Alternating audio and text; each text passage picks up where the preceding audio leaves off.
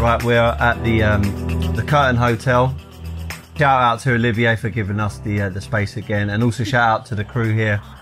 Mimboso, uh, thank you for uh, for hooking all this up. Um, I'm here with English Em. Hello. Um, thank you for, for your time. This No, is so a uh, a big moment for me because you are the first female to yes, come I like that. my podcast. So thank you very much for Thank that. Thank you. Um, so I met you, uh, I think, was in Mayfair at the Amanda Wakeley show Yeah. via Eve DeHaan. yes. Um, I'm hope- hopefully going to get Eve on my on my podcast. That's great. She's a very cool lady and an artist. And um, I I remember meeting you because they say, even though it sounds a very cheesy and very sort of cliche or corny, um, you meet people before they even say anything because of their energy, and you're very very bubbly, very upbeat, and Thank straight away me, me and you connected with my business partner Michael, Yeah. and we started chatting. it's so true. So I wanted to get you on the podcast because really, really good, good person to be around. Thank Professional. Um, you've had a bit of success in your life. You've also gone through some challenges, and I think the the, the demographic or the listeners will get a lot of value out of it, and also a lot of Mm. lessons. So English Em isn't your real name; it's Mm. your social name. That's my yep Instagram handle. Okay. So who are you? What's your background? So my real name, my full name is Emily Warburton Adams. Um, I'm a London girl. I grew up in London, from London. Um, my, I mean, to kind of strip it back right to the beginning. Um, my parents divorced when I was four years old.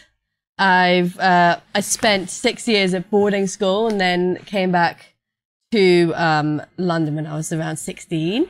Um, from the age of 14 to 20, I um, suffered badly from uh, some mental health uh, conditions, which I've now overcome. And now I'm the co-founder of a company called POW Food.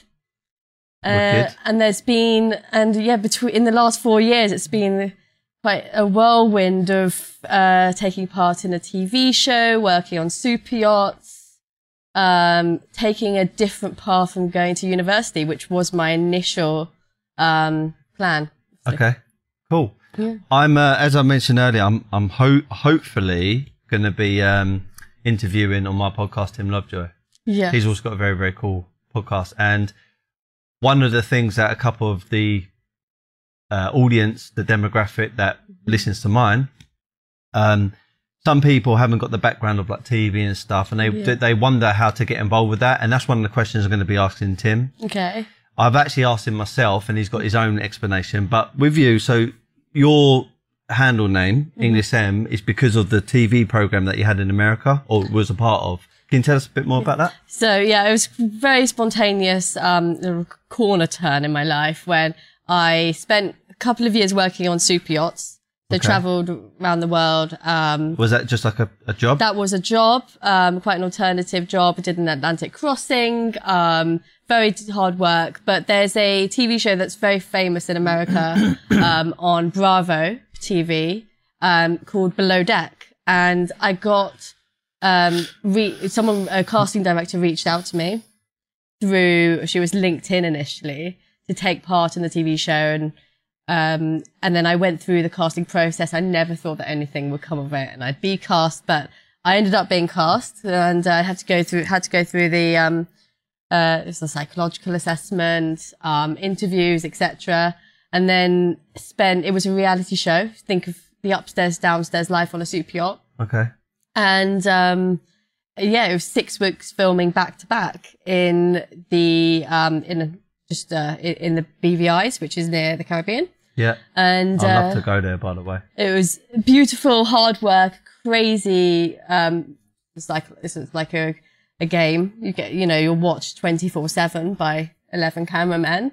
Um, and yeah, I mean yeah, I grew a bit of a platform with social media from that. Instagram wasn't that that big then, um, and uh, then kind of the year ongoing year after that, I put some energy into it and just uh, yeah, aligned with the people I wanted to align with and made it a platform for kind of advocating positivity, mental health, um, okay, SDGs, um, focused brands and things. So, um, sustainable, Yeah. um, nutrition, yeah, so sustainability, nutrition, etc.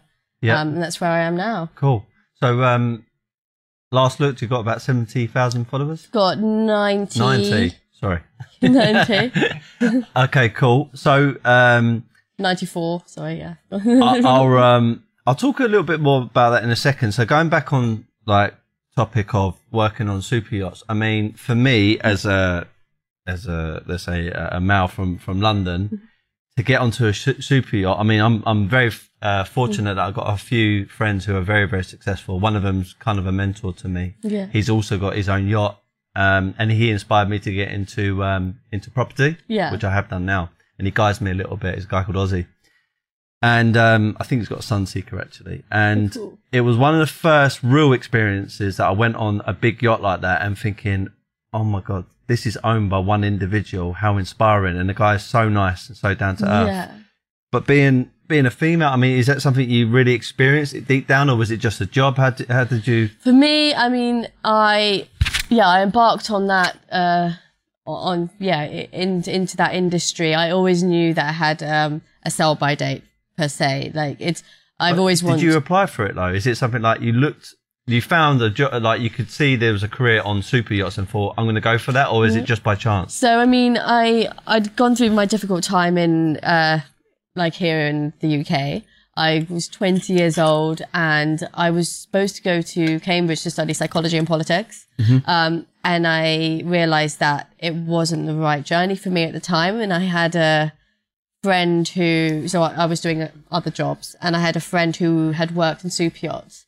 Said, why don't you give it a go? And I'd never thought about the back end of super yachting per se. Like I've got friends who, you know, go on as guests and things and I didn't ever think about going to work on one. And I looked up and there's some, there's, you know, there's a bit of investment behind going to work on board, but you have to, you have to pass, uh, pass, uh, some like medical assessments and do some training. Um, so like firefighting, you have to go into a body of a plane and, you know, with a real fire and carry out dummies, like some crazy Wow. stuff. I know, which as a girl, I was like, it's crazy. Um, and, uh, yeah, a month later, I flew out to France and I, uh, you have to kind of apply through agencies and you get on board.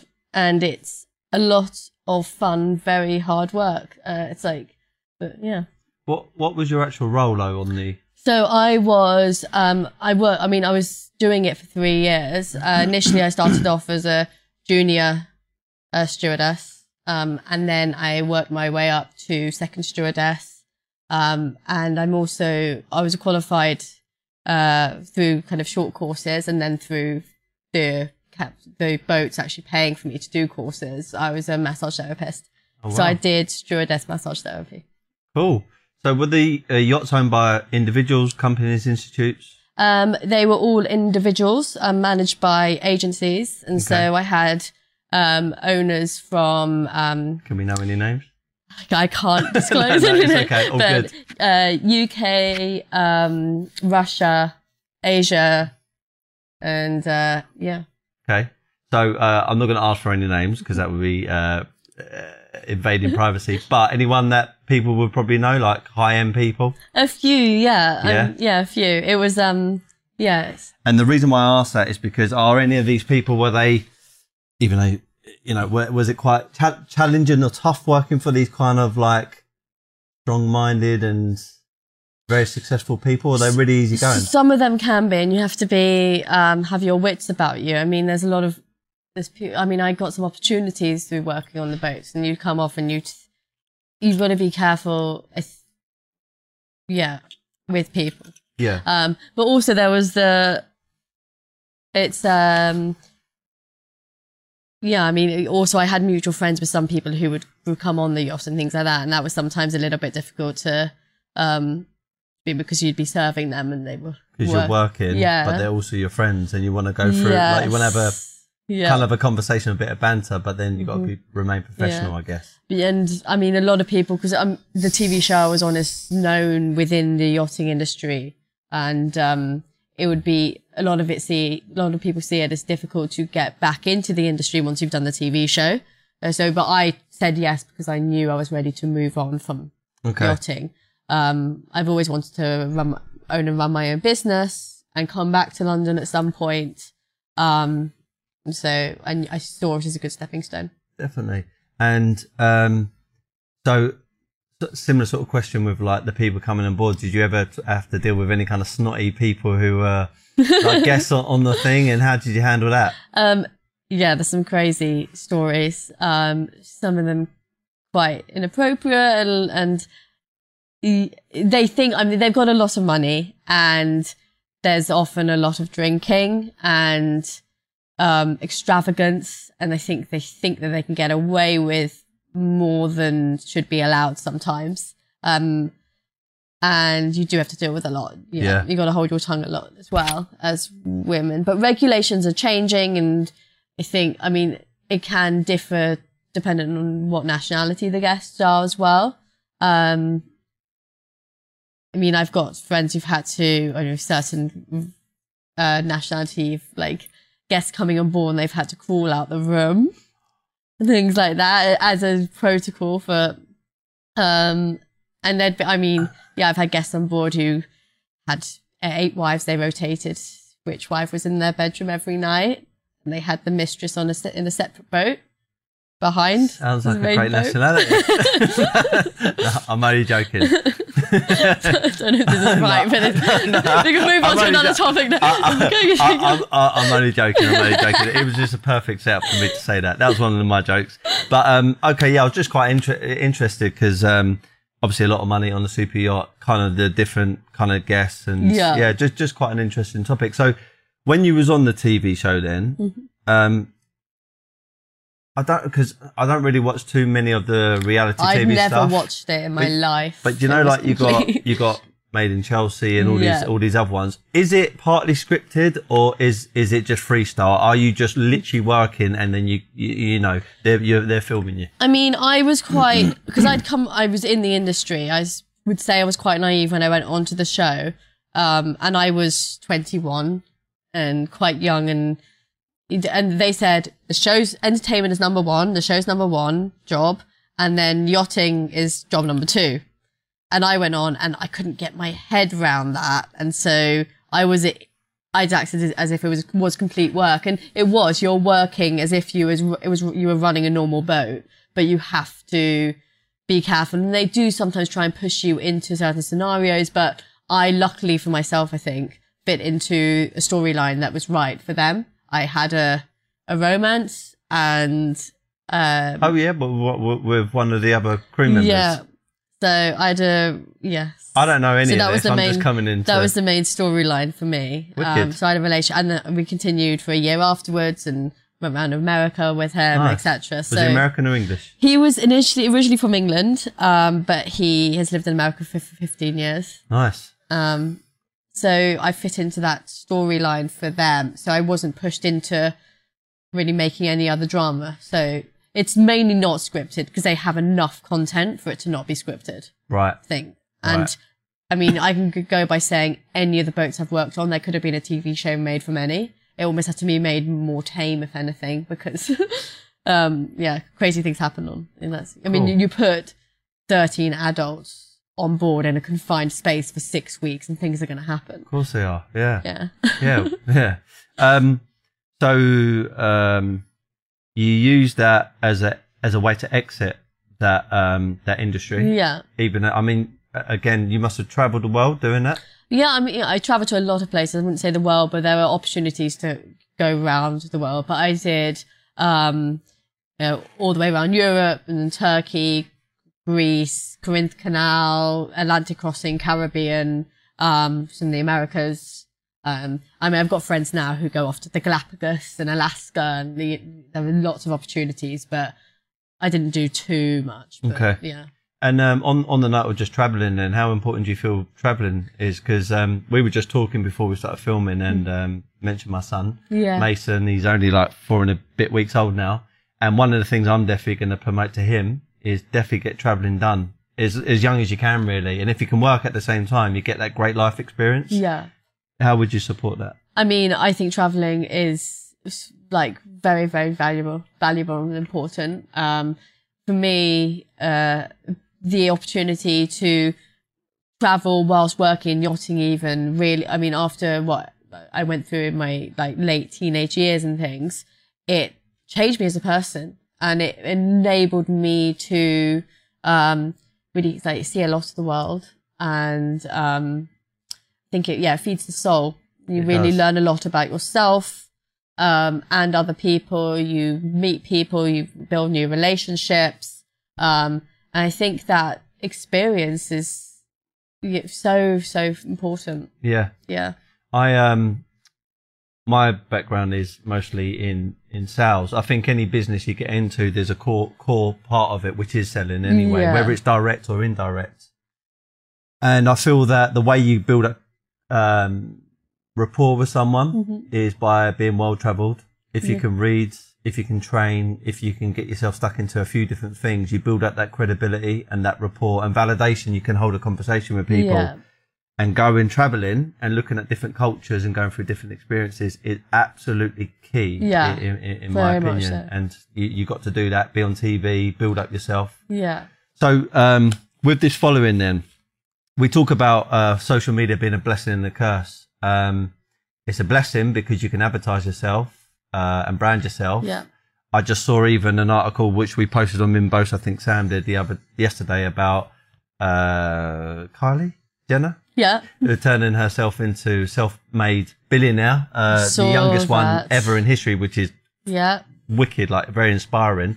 And m- a massive part of that is going to be down to a social, social presence. So for you, how, how's it impacted your life having a bit of a, a nearly a hundred, I mean, that's a lot, a hundred thousand people following you. I mean, You couldn't get a hundred thousand in this room. it's quite great to think that. I mean, and, and I mean, I'd say I've always wanted to be because it, is valuable. I like using Instagram and social media. Um, I see it as uh, quite a gift, and I love all my followers, and they have been through what I've been through at different points over the past couple of years. They've been so incredibly, incredibly supportive, and I have built relations uh, through social platforms.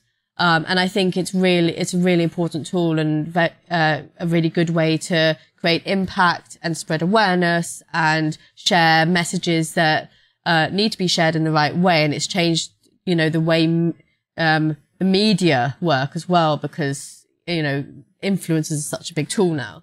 Um, but I can like I know the downsides from it. For me, it's um like I've always wanted to be one of those people. If Instagram wasn't here tomorrow, then I would be able to carry on with life. I've got backing and I do other things because a lot of people rely solely on that. And I don't think that that should be the right way forward because uh, it isn't reality. It's a percentage of that and it is a highlight reel.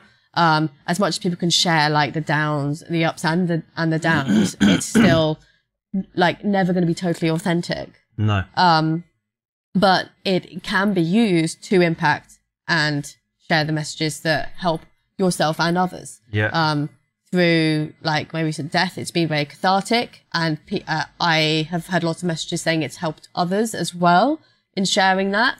And then through you know sharing my mental health story and things, that's really again it's been a stepping stone in my recovery, and it's helped a lot of other people as well. Like it does have a lot of positives there. Yeah.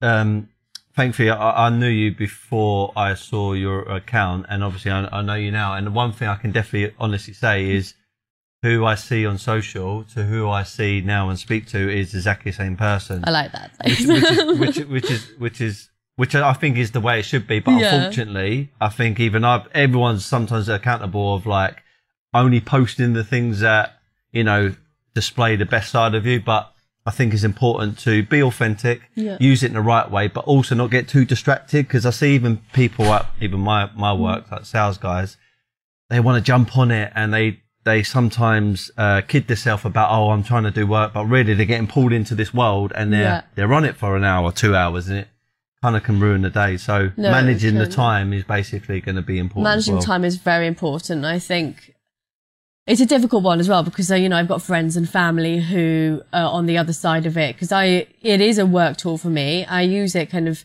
to connect with people and things as well. But I you know know what I'm sharing. I use it for business, um, and you know so you know I know what it's there for. For people who just use it to scroll and to kind of share things, there is a lot of um don't know the word. Like there's a lot of pressure for them to keep up that, you know, that presence and want to get the likes and, um, you know, it's another method for like, for bullying and they can get addicted to scrolling and things. And I see the flip side of that because I know people who, you know, th- when it's not your job to kind of be posting and sharing messages and aligning with brands that you believe in, like that's exciting for me.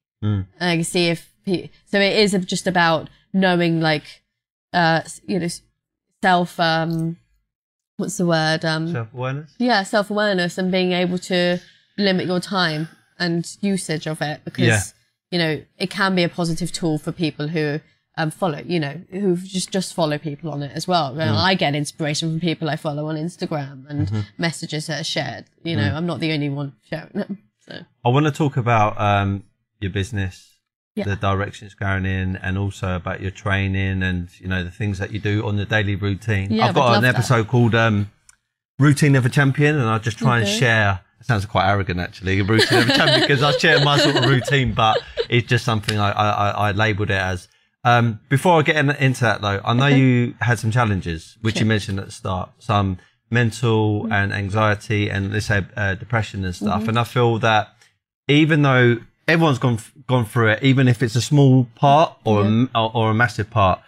Um, myself and Sam from Minbos have had the pleasure of meeting Rio and Anton Ferdinand, really great guys. And as the world knows, he lost his wife and his mum yes.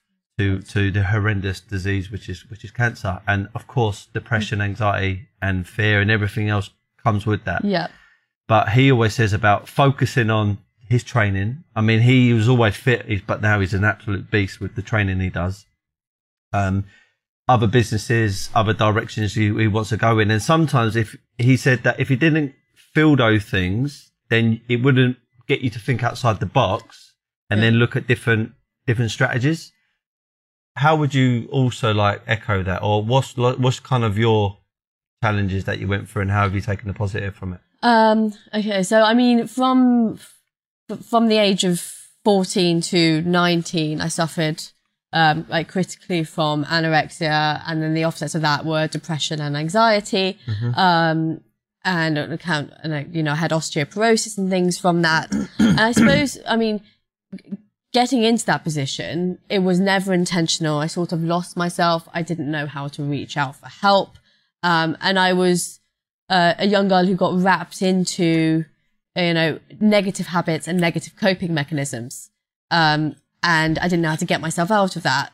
And, uh, I think, I mean, I, through a couple of hospital admissions, my last one, I just got it, I, something clicked, and it is people do say I clicked a switch, as in you know that is kind of a metaphor used uh, for things like this. And I wanted to get better, and it is um, it was a big climb, um, and you have to kind of ba- change your coping mechanisms and put your energy into other things. And it was through changing my environment and my circumstances and working on myself to get there. And I can honestly say when I wake up in the morning, sometimes I have to pinch myself as to where I am now because I could have never imagined it.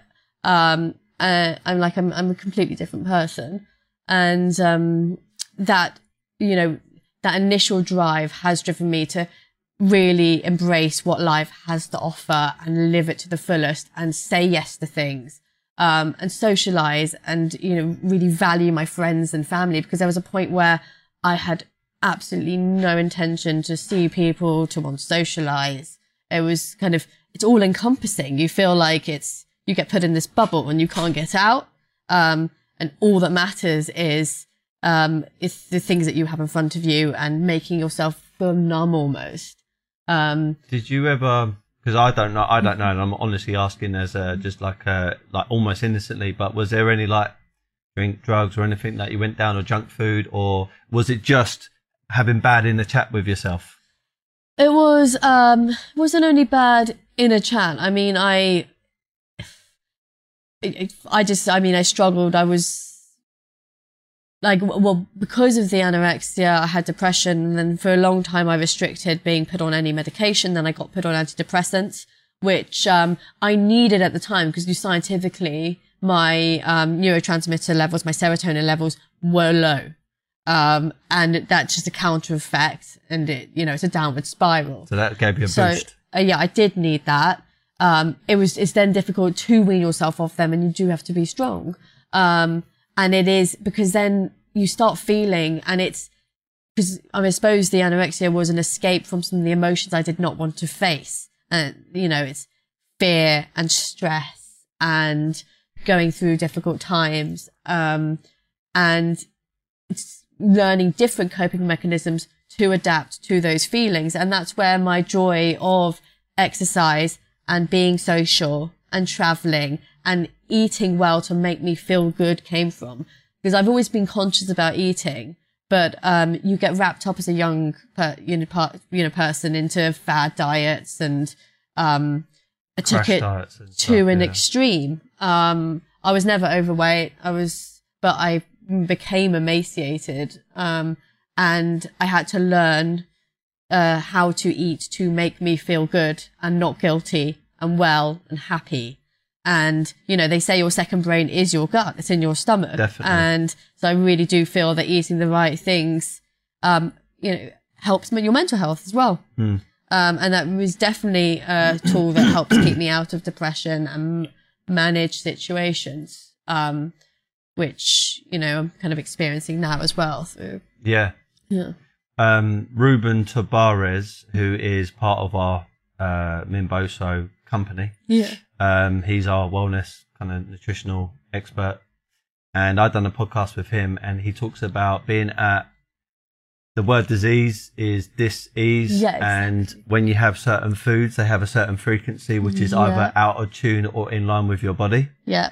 So just like a fin- fingerprint, we've all got our own frequency. And if you eat superfoods, they follow the line of your frequency and makes you feel good. Yeah. But if you eat junk foods, such as, let's say, KFC or McDonald's or something, even though they probably serve a purpose sometimes, but most of the time when you're eating that stuff, um, it just makes you short term feel okay, but then afterwards you feel It's a big horrendous. Yeah. So, so nutrition is got to be such an important point for life anyway, but overcoming things like depression and anxiety because it's going to feed your, your soul basically. No, exactly. I totally agree. And I know that, I mean, they're coming on board with it in the medical world a bit more. A lot of doctors are doing nutrition degrees as part of their, you know, their um, courses and things like that. Because I found, I mean, even through what I suffered from, um, we had to go, I had to go, went into hospital for an eating disorder.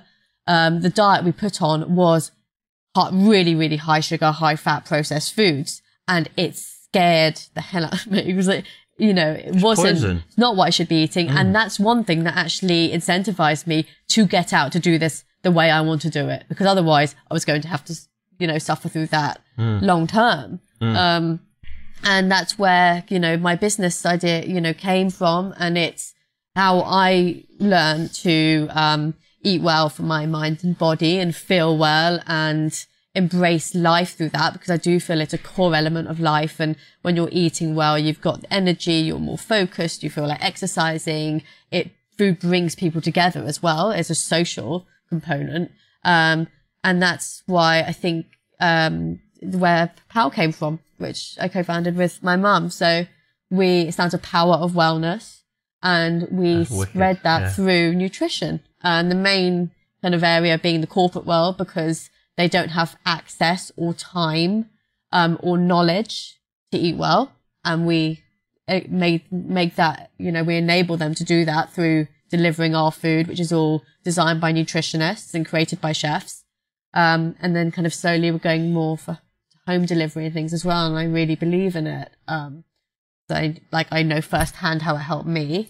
And we see the impact it's making and you know how eating well makes people feel well and you know work well Yeah.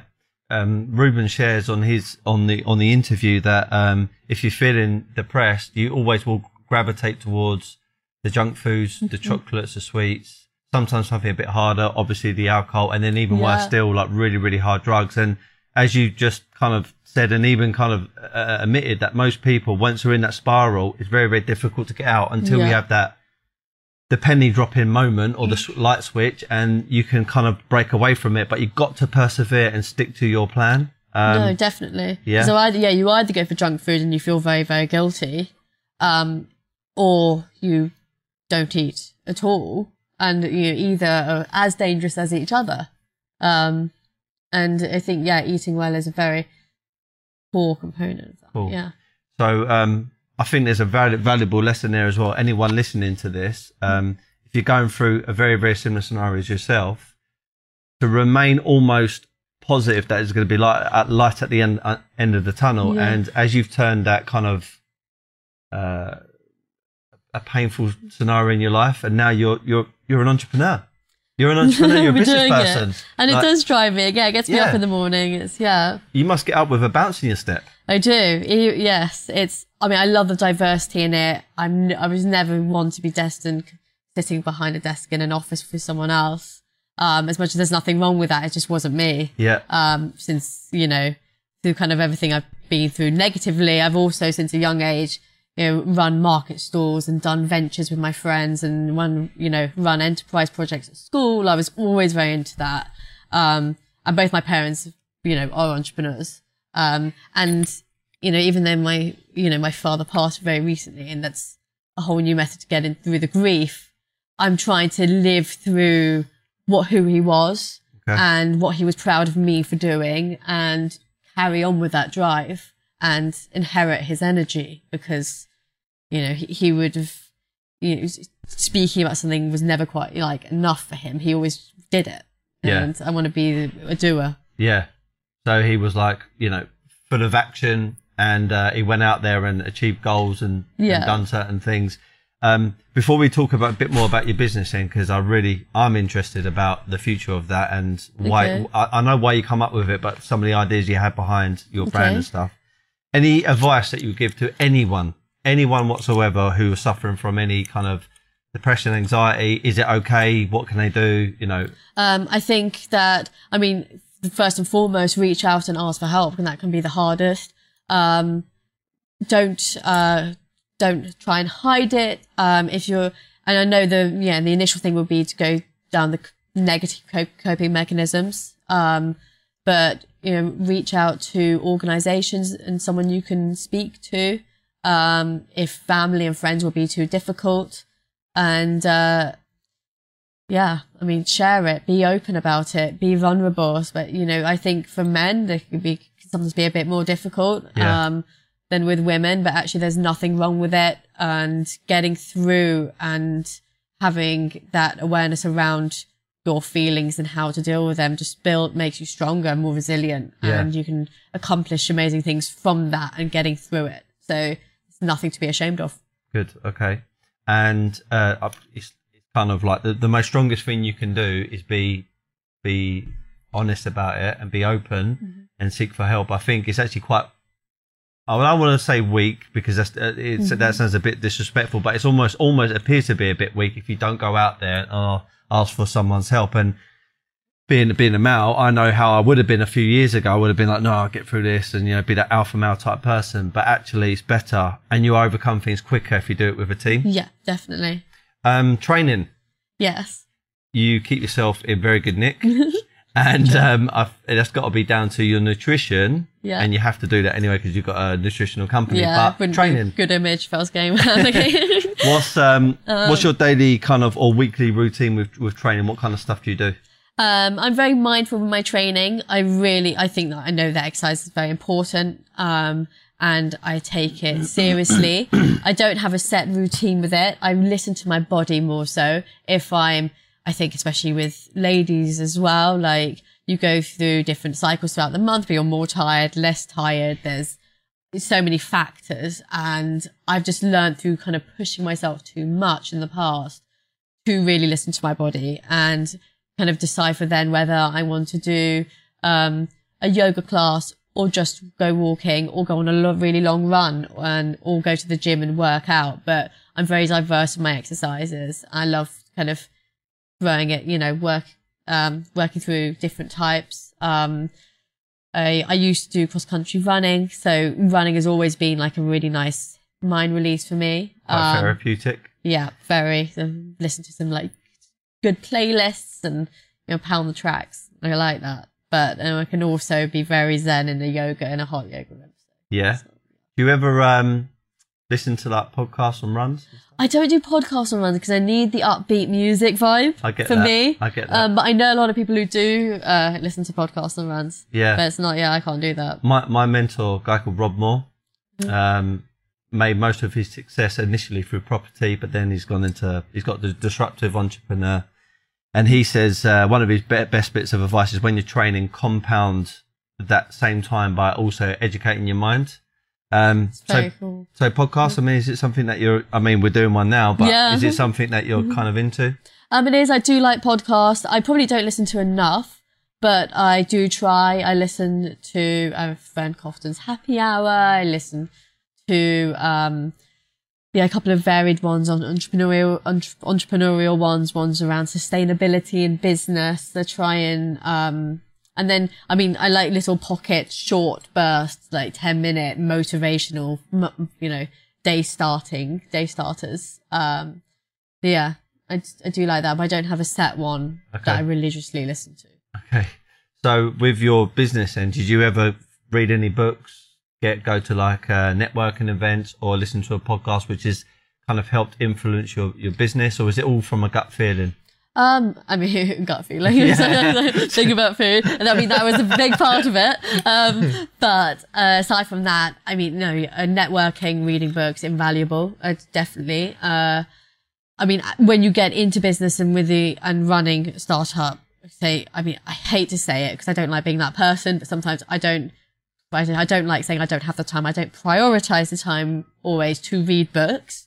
Um, and actually, if I do, I like having one that is a bit of a mind release because, you know, it could be working till midnight, you know, at night with a startup, two in the morning. It's a lot of work. Um, but there are podcasts, podcasts and books I've read that have influenced my work and business. And also, uh, yeah, I'm always going to networking events. That's been very, very valuable. Um, uh, watching, you know, listening to people on panels, networking, talks. Um, yeah, I do that a lot. Yeah.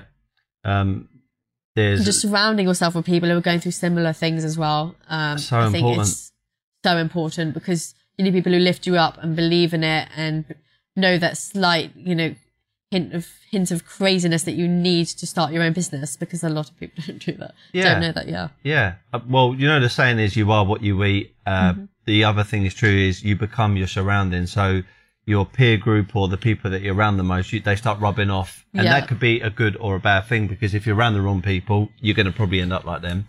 If you're around the best people, people that pull you up, going back to my friend Ozzy, who's got, um, private jet, you know, uh, you know, yacht and all these properties. He's a right, lovely, down to earth guy. I mean, he will start rubbing off on me in a very, very good way because I just listen to a lot of things he says. Uh, so the networking, uh, there's another cliche saying your net worth is determined by your network. Do you think that's, that's quite a true saying? I think it can be, yes. Um, I definitely have a lot of different friend pockets um, that I use, uh, you know, kind of ex- exercise my different personalities. Okay. For instance, like I need my core old friends, and then I have people who enhance my creativity and my arty nature, and then I have my even people in the health and fitness world. Um, so there's different people who utilize my different personalities, but I do, yeah, to a certain extent, believe in that. But I'm also someone who will go into a room and I know who I gel with and who I don't, and I'm not going to invest the time with people who don't give it back. Yeah. Um, because life's too short. Of not rehearsal, it's one shot. Yeah, exactly. Uh, your business then. So the goal for it, let's just say five, ten years from now, where do you see yourself and the business going? Okay. Um, so I've obviously I run it with my mum and I, which is not. It's it, it's lovely. great so we're co-founders. Um, and I I'd say five ten years is a difficult one. I mean, at the moment we're. Um, I mean, we want to grow it to be a lifestyle brand. Kind of like future goals. We're we're wanting to. I mean, we're impacting the corporate world at the moment mainly. We want to uh, build more of a presence and for people to be able to order it from home and have meal plans and you know it be accessible in shops. Yeah, that's our goal. We really feel that you know we want to make a difference through the food that we're serving and the messages um, that we put out. Kind of that will be you know two three year plan. Yeah. good stuff. Uh, what I liked about what you said is it's not just a, a consumable product where you're buying it and eating it, but it's, there's an educational side to Yeah. it.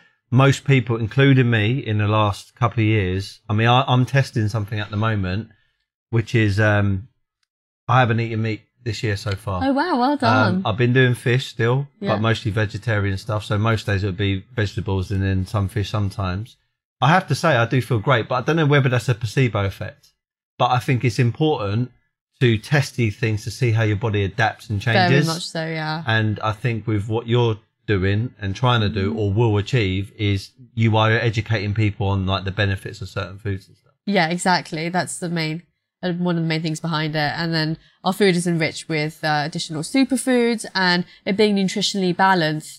So I think a lot of people who go, um, who transition into veganism or, you know, being a vegetarian, you're not getting the, a lot of the vitamins and the, me- and the amino acids that you need. And also with synergy food, you need to be eating certain food groups together to absorb the nutrients properly. Otherwise, Yes. you're not absorbing them. So we take into account all of this Yeah. which is uh, very valuable. As, yeah, Uh, do you know what? Like, because you're you're you're speaking our language here, I mean, and you're, you're speaking. I mean, I, this can go on for ages, but um, because Ruben talks about a lot. You know, like I'm not trying to knock these companies because they're they're they're a business and they're they're they're there to to make money and, and stuff. But certain um, vitamin companies, um, what most people don't know, it might say vitamin C on it or something like that, but really your body's not absorbing it because it's not compatible with the amino acids in your body and it's just flushing through you. And it's, in a way, it's a bit of a con because No, they've yeah. not been educated. They've just been missold with what it says on the, on the, on the front yeah, and they're, they're convincing themselves it's good, but it, it, it's not. It's I know. not. And what you just said, you need one element Mm-hmm. with another element in order to. I mean, Make Ruben. I remember. Ruben saying one thing to me. He said, um, "When you peel an orange, eat the white bit." Yeah. you-" and I said, "What? I hate that." Like, I, he said, "No, that's called pith, and pith is high in, in vitamin P." And I said, Mm. "Okay, what's vitamin P? I've never heard of that." He said, "What the property, the the importance of vitamin P, it allows you to absorb more vitamin C. So Yeah. the more of the P that you eat from pith, the more you can uh, absorb the vitamin C, which is obviously very very healthy. And that one little soundbite I got from him, it stuck me for. it stuck- does. It yeah, just stuck and people love this information. I mean, that's why we do when we take on take on a new client, we give them a workshop to try and it's like a you know you know a lunchtime chat with some just foundation bite size knowledge. Um, you know, to try and just uh yeah people love the people love being educated and it sometimes go, it can sometimes go into too much detail but uh it's so valuable to take on into your kind of you know your everyday life a lot of people would cut out fats when they're So eating important. and it's so important if you're not eating fats when you're eating carbohydrates you don't absorb any AED and K um and which are like Yeah.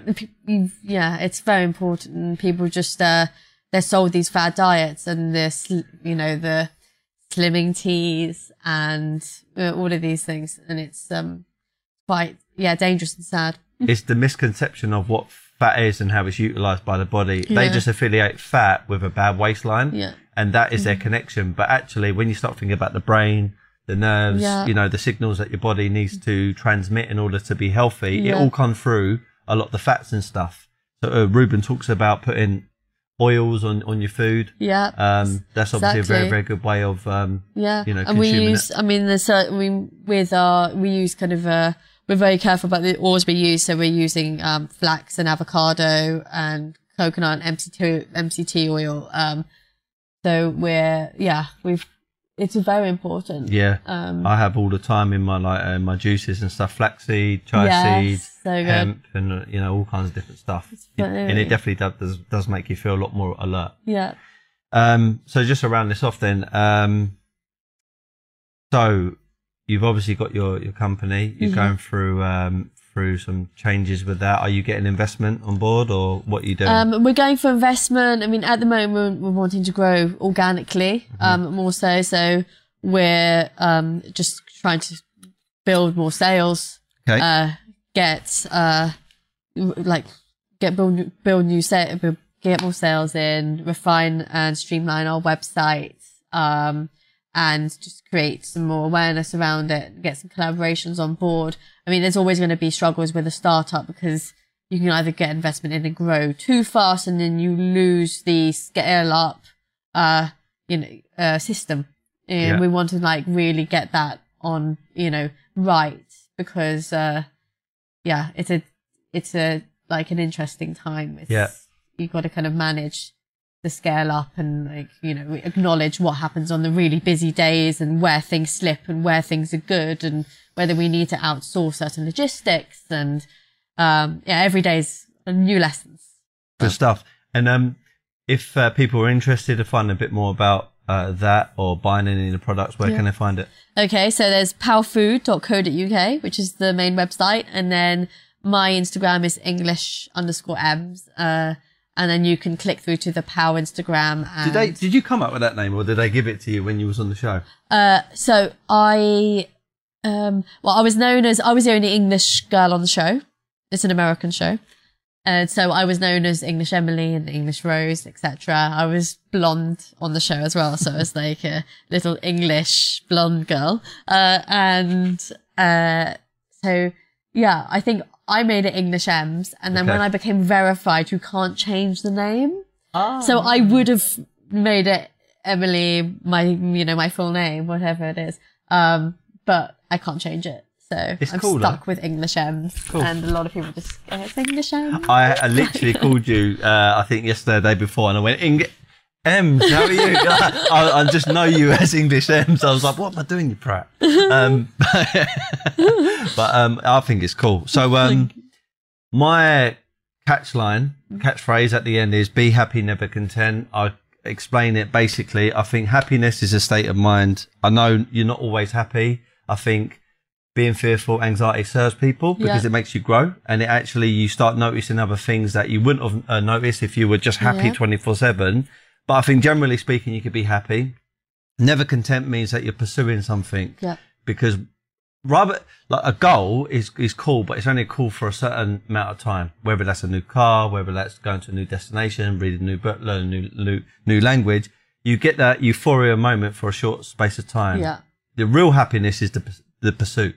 yes, So never content means pursue something all the time. I like that. When I say to you, be happy, never content, what's your interpretation of that?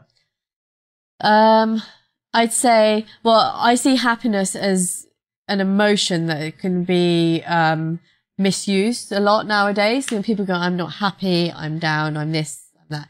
Uh, I'd say that importantly, it's feeling fulfilled in certain areas. And that goes back to kind of never contend. You, I think th- the act of like pursuing things and always having, uh, not it is always about the journey to the goal that is important. You're right there as well. I believe in that. And i think that um life your life changes circumstance change your environment changes and uh so you- to be fulfilled you have to change and it's always it's that constant changing and developing um to keep up with that. That's how i would see it. Good stuff. We're at the curtain at the in the screening room, so I know there's something else happening here fa- fairly soon. So thank you for your time You're again. welcome. Nice one. Thank Um, you. And um, yeah, be happy, never content. Cheers.